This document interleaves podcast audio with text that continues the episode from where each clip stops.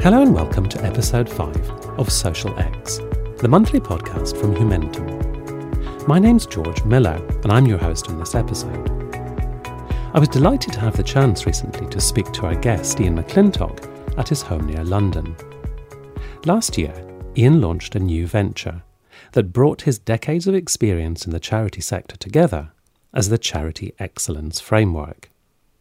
It's an online toolkit tailored specifically for the sector that aims to increase impact, enhance performance, and get the most out of available resources. Completing online questionnaires generates a health report on your organisation and then connects you with resources to help you make positive changes. And it's designed to be easy and quick to use. And it's free. Ian explains much more about the Charity Excellence Framework in our conversation. But when we met, I began by asking him about his background in a working class family in the west of Scotland. We didn't have money, and my parents, when they were single, they, they then volunteered for what was then VSO, and they both went to Kenya. My dad went out there as a teacher, teaching welding and sheet metal work, and my mum went out as a nurse, and, and she worked in areas like maternity. Tuberculosis was was a big issue at that time, and they met married out there, and I was born, and and we subsequently came back. But I've been charity volunteer for 40 years now. I got it from them. That was a gift that they gave to me, was my passion for the sector. You didn't come out of university and, and go straight into the sector. You had a you had a whole other career before you became involved in, in charities sort of seriously and full time. Um, yes, I always wanted to be a scientist. Mathematical physics, physics, all that kind of stuff. And there was a recession. And when I came out, it was also the arrival of the microcomputer. And they just didn't need graduates. I ended up running a bar, and it was an ex armed forces bar. And it was young fella me lad, you need to get out there and, and to shut all the old guys up. I walked into a military recruiting office one day and then spent 20 years in the Royal Air Force. And when you look at your career, do you kind of see a, a thread? Do you see a pattern? Or do you see chance kind of playing a big part? How do you how do you look back on it from from this vantage point? The military career was chance because if you'd asked me three months before whether I was going into the armed forces, I would have laughed at you. I don't regret one minute of it. I spent my life travelling the world, Hong Kong, the Middle East, America. I spent three years in Europe, and working with other cultures and other people were just fantastic. I mean, the memories I've got of being in the Saudi Arabia, middle of the Saudi Arabian desert and walking through the spice market, and you could smell the cinnamon from a hundred yards away. And the services put me through my master's in business, and they also put me through things like advanced um, financial qualifications, and that equipped me with the skills to to do what I've done now. So, how would you describe your mindset when you approach a problem be that the running of a charity or any other. Do you think you have an, a slightly unusual mindset within your sector? Yes, I think in patterns and I'm ruthlessly pragmatic.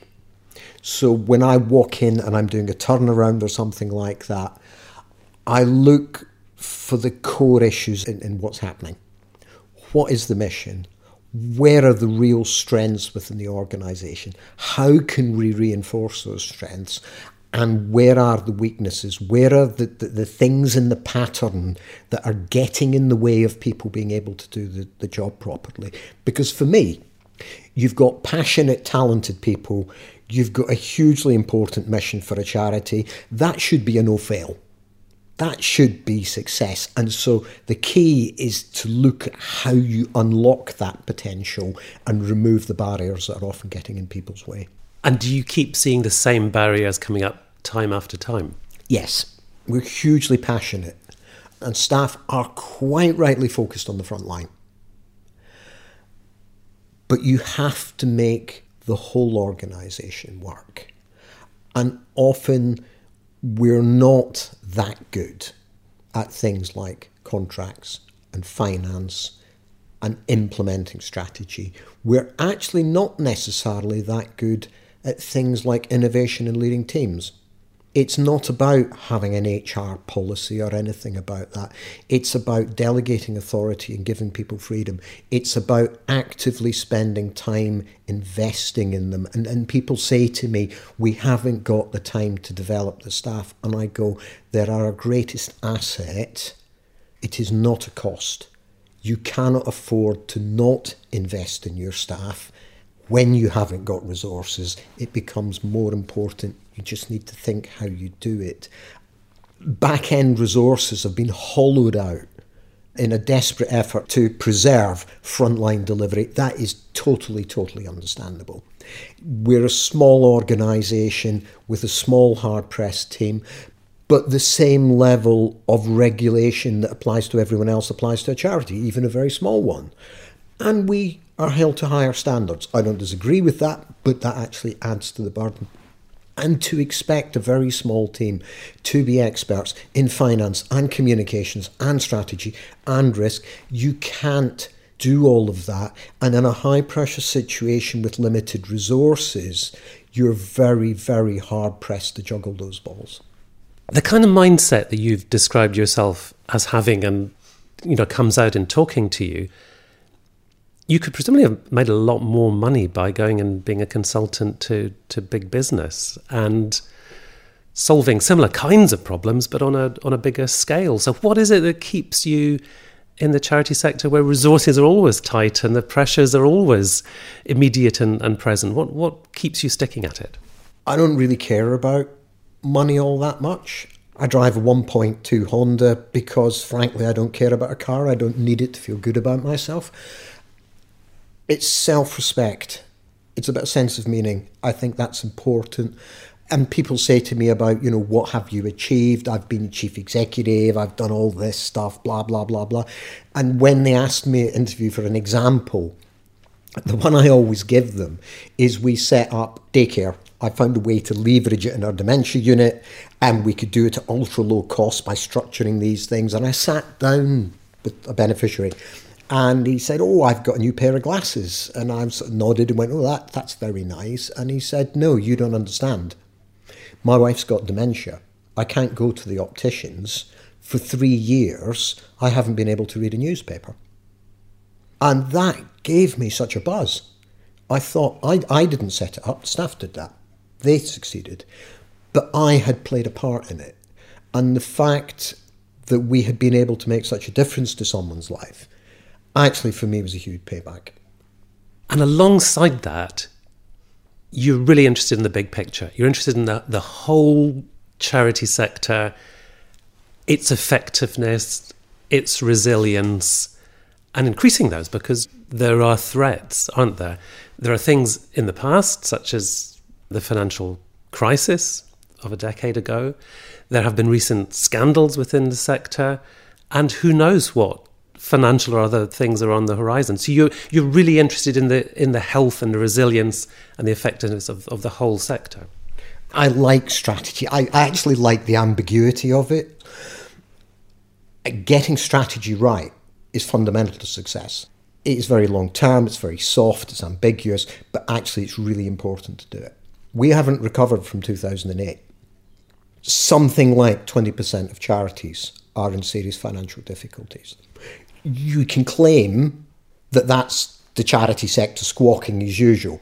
If you look at things like free reserve levels in charities, in many they're non existent. And demand is increasing. Austerity has driven up substantially. So we've got less money and we've got demand going up. And then you look at other factors. Trust in charities has been falling for a number of years now. And we should not be surprised about that if all you read about in the newspapers is all those horrible stories, that tends to be the picture you form of the whole sector. That is going to impact fundraising. I've heard the debate. Actually, I don't think it's if, I think it's how much. The 2018 report from the Charity Commission suggested that an increasing number of people are, are really not any longer willing to give to charity. The latest Blackbaud report says that charitable giving in, in, in the UK is down by 4%. So you can add that into the mix. Then look at regulation. The legal partnerships came out about six months ago. saying the government responds, which is let's have lots more rules because that will make sure it all works properly. It doesn't. Is actually tying people's hands behind their backs. And you look at all those things in the round. The next recession is closer than the last, even if you take Brexit out. You add Brexit into the mix. Do I think we're going to hit a perfect storm? I don't know, and I certainly hope I'm completely wrong. But I go through all of those strategic factors. I can't see any good ones. All of the factors are pointing in the other direction. And that suggests to me that there is a serious risk of a storm heading in our direction. And the sector at the moment is absolutely not resilient. There is more need for us now than ever. There is less money, and there are big risks on the horizon. So, did you have a period where you thought, what can I do about this? I can go into organizations, I can I can act as a consultant, I can have impact, but is there something more that I can do? Was that was that how the thought process sort of unfolded? I'm I always build new things. I'm a fixer. I always have been. And over the years, I'd done lots of consultancy for charities as a volunteer. And I, I looked to my hard drive, I'd got 500 documents. I hadn't realised I'd done that many. And I kept getting asked for them. So my friends would phone me up and say, Oh, can you do me a risk management system?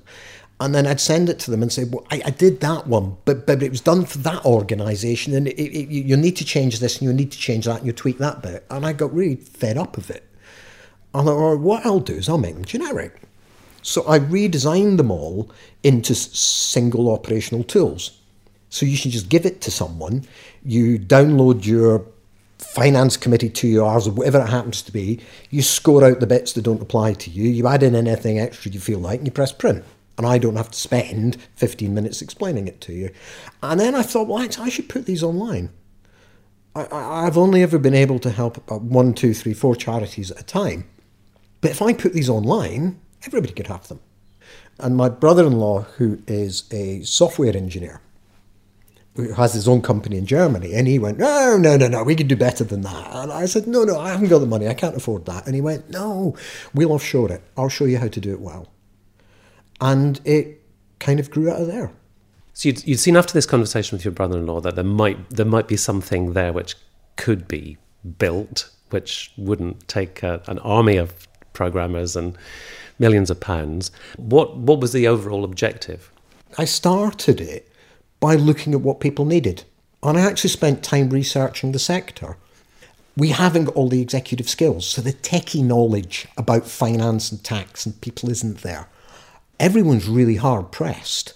So, whatever it was, it can't be one of these databases you spend hours putting things into.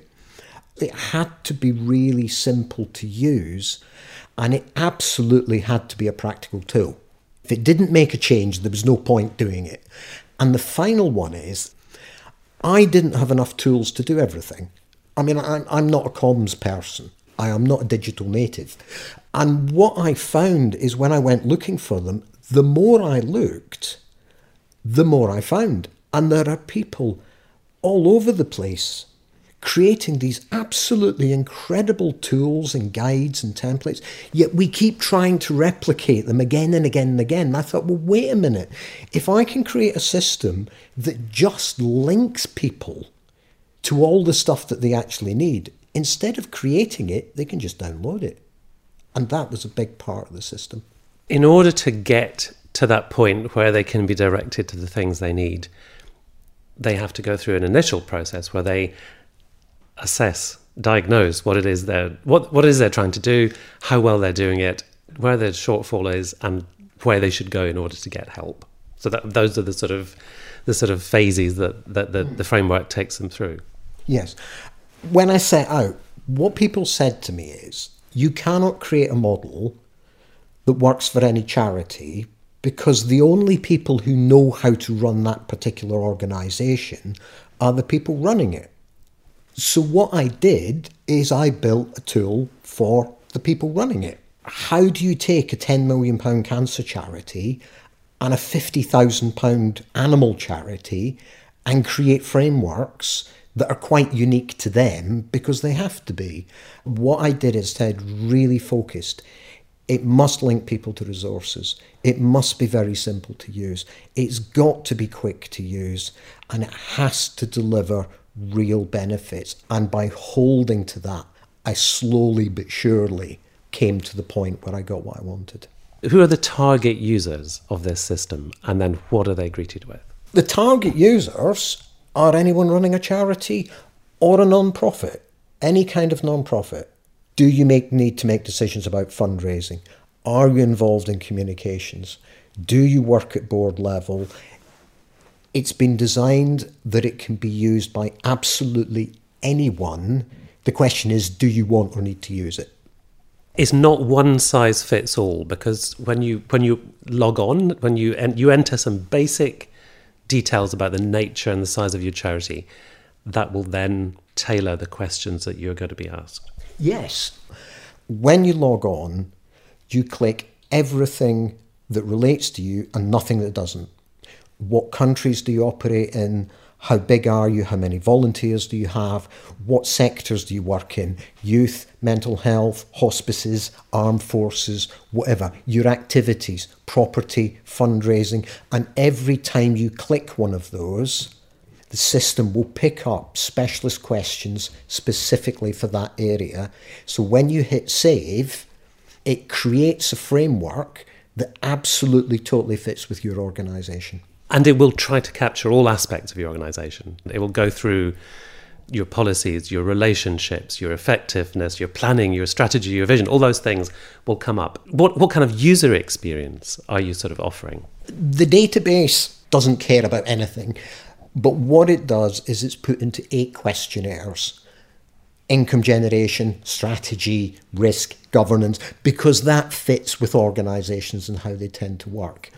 Within those questionnaires, it covers every single aspect of what an organization does. It's not just about processes, it's about the people, their skills, their capacity and engagement, what they actually do. And the only analogy I've managed to come up with is a quality management system is a bit like servicing your car. You get the car serviced, the car works. The Charity Excellence Framework isn't interested in that. It says, does your car work? But what it's also really interested in, where are you going? How well are you driving? Did you remember to put the kids in the back seat? And have you brought enough Haribos to keep them happy? It's about how the organisation is successful, not whether the car works. How long does it take to, to get started with it? Registration's two minutes. You just click everything that applies to you, hit save, and you're done. It creates the framework. And, and then the actual questionnaire is how, how much of, of an investment of time is that? That depends on you. So if you're a wee charity of, of, of turnover, I don't know, 50,000 or something, they're probably quite short. You've probably got about 100 statements in total. If you're a very large charity that happens to be working in Scotland and you've got international operations and you're covering a whole series of issues, every time you click one of those buttons, it gets bigger. I reckon on average it is about 30 minutes to score the questionnaire how long you spend talking about it and working on what comes out of that is, of course, up to you. And you are being asked to assess the importance of a statement and the, d- the degree to which you feel you're accomplishing the, the, the idea expressed in the statement. Is that the basic structure of the questionnaire? Yes. There are certain things that are really important to you and certain things that don't really matter, but the system checks all of them. So when you click importance, it optimizes reporting. So when the system reflects things back to you, it focuses and particularly highlights the things that really matter to you. Achievement is another five star rating. One is we're not doing anything like this at all. Five is we've completely nailed it. And the questions are in very simple, clear, plain English. They describe what you should see without the fancy technical language. So you read it and you go, do I see this in my organization or not? Without going into the technical detail, but what, what is it doing then in order to produce a, a, report? And in what form do you see that? The key is the back end is very complicated to make the front end really simple. When you click a questionnaire, you're asked to rate it on a scale of 1 to 10. And since my last upgrade, over half the questionnaires have been 10 out of 10, so I'm quite happy with that. It then drops it into a dashboard. The top level dials are the top level stuff. The tables underneath analyze that in detail, including things like data for funders, so you can prove to them how good you are. Red is bad, green is good. I do like simple. And if you go, well, all right, it's red, what can I do with that? Double click on any number, and it will then display all the underpinning statements driving that. They're in priority order, they're color coded as well and if you go, okay, I want to do something about that, you click on the I symbol and it brings up a dialog box with a whole series of resources online toolkits, templates, policies, guides. You click on them, they appear on your screen. And then you just download it and it's yours and you can do with it. If you go, okay, I've got that far, but this is a bit complex for me, the new help area actually takes you to all the people that will help you. I found over 200 organisations providing free goods and services and support for the charity sector. I've found pro bono, consultants, mentors, trainers. So if you go, this is a bit much for me, I could do with some help, you click on the help link and it will give you the advice lines, everything. That must have been a, a, large labour in itself, in addition to building the platform and constructing the, the questionnaires and the complicated back end, actually getting those resources. Because these are not things that you've written yourself, these are things which are out there in the world that you are then pointing people to after they've done the questionnaire. That must have taken a lot of planning. Well, people look at the digital platform and they say it took three years. The digital platform took three months. Actually, the, the, the research and analysis was six months. The modelling was the best part of two years. And curating the internet has been three years. That's an ongoing task, isn't it? Keeping those things up to date. You know, making sure that when you go on the platform, the the reference is the best and the most up to date one. You must be having to check those things all the time. Yes, the system helps you to tap into the huge collective expertise within the sector.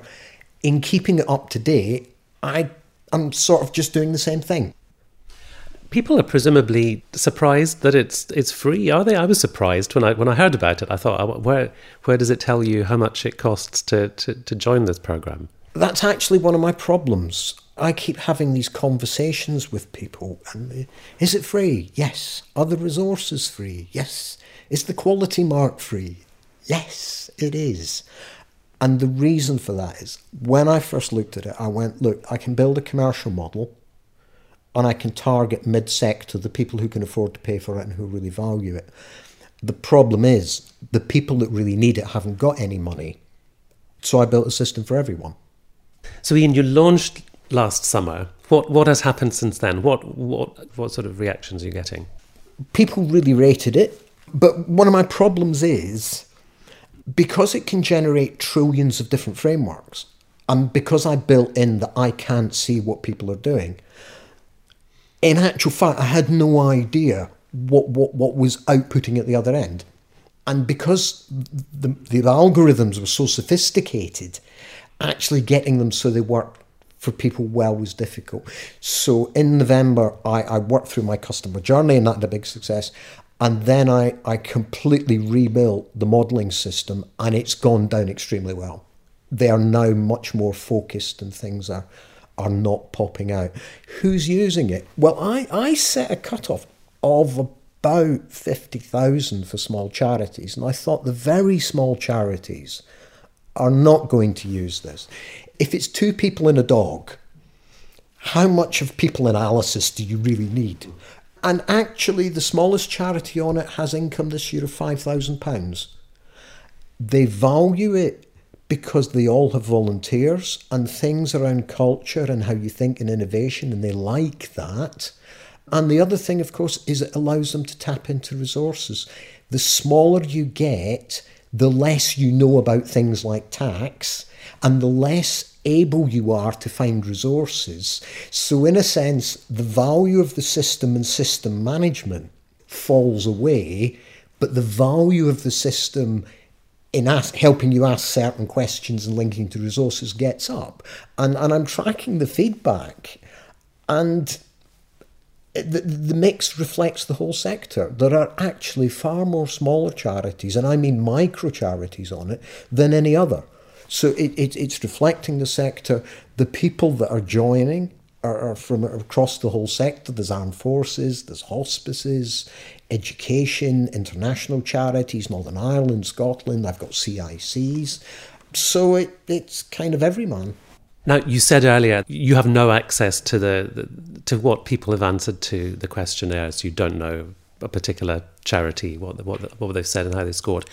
Nonetheless, you were showing me earlier that you can you can get up on your screen an overview of the of the sector by aggregating all the responses made in an anonymized way. The capability that every single user has in terms of the dashboard, the drill down, the query systems, everything is replicated on the master log. So what I actually have is my own dashboard for the entire charity sector. And it tracks every aspect of what's happening in the sector. You can analyze it in detail. You can look at safeguarding, data protection. You can look at donors. You can look at strategy. And you can analyze it in depth. And what it is, is effectively a digital data store for the whole charity sector. What I hope is that there are people who will want to use that. Because if we use that, we could inform policy making, we could decide what training courses to put on, we could decide what resources to create. Because what I'm finding when I do my curation of the internet is that if you want a 50 page report on strategic reserves, you've got about half a dozen to choose from. If you actually want to work out how to reconcile a bank statement and an explanation of how to do it, because it's such a pain, you need to go to Mango's website because they've got one and they're the only people who have. And, and so we need to think about how we manage these things. So when we identify issues, we're not reading about them on the front pages of the Times. We've sorted them out before they happened. And I can say at the moment, in the stakeholder assurance area, in areas like sustainability, our ability to deliver, they're all flashing amber. And everybody goes, yeah, that's because we haven't got any money. True, that is part of it. But actually, when you unpack the detail, a very large amount of what's driving those amber indicators is entirely within our control. And actually, if we knew about that, if we were helping people to manage those kind of issues, then in actual fact we could significantly build resilience in the sector without asking for large amounts of money because we haven't got any. Follow that thought a little bit further and tell me maybe some of the, the, the real world impacts that, that looking at the sector in that way might um, might bring? Well, one thing that's come out very clearly is that strategy is amber, and that particular questionnaire has been completed more than twice as many times as any other questionnaire. People out there know that strategy is an issue. We need to think about how we support and develop people in that way. It's actually, there are very few strategy training courses. You can have GDPR courses up the yin yang, you can get your AdWords courses, but we should be providing the courses that people want because the data in the master dashboard isn't my data. The data in the master dashboard is what people in the charity sector are saying. We should be responding to what they need, not giving them what we think they should have. Your focus thus far has been has been largely on the UK, but what, what plans do you have for, for taking this international? Because I had to design a system that could could could work for all those different charities, and then of course, I'm being a Scot, we've got our own laws. Thank you. Northern Ireland makes even worse because a large part of Northern Irish law is based on Southern Irish law, but it's also got you. So I actually had to build something that could accommodate all that. Well, if you're going to accommodate all that, the system's generic. It's only the content that's UK optimized. So if you wanted to, you could convert the statements governance, etc. And instead of uploading the Code of Good Governance and the Sports Governance, blah, you could upload Indian governance resources. You could then write the whole thing into Gujarati or Hindi or whatever you wished. And then when you hit save, you've got a charity excellence framework for India or the US or South America or anywhere that you actually want it. And I've designed it to be really, really low cost all you would actually have to do is copy the database, patch it into the front of a new website, rewrite the internal content, and it's done, and that's it, and it would be available to everyone there. So, when you look, say, three years ahead, Ian, what do you hope to have achieved by then? Lots and lots of people benefiting from it. What I actually want is people on the ground going, Do you know what? I can run my organization better. It, it's helping my life and it's making things better for me. That is ultimately the goal, and as many of them as possible. At a secondary level, instead of all these different organizations operating independently, collaboration on a strategic basis in a way that enables us to direct resources and thinking and policy and training that meets the needs of the sector and is focused on those needs. I'm not talking about new organisations, I'm literally talking about key players in the sector getting round the table three, four times a year and having a discussion using the data that's available. It would cost them nothing.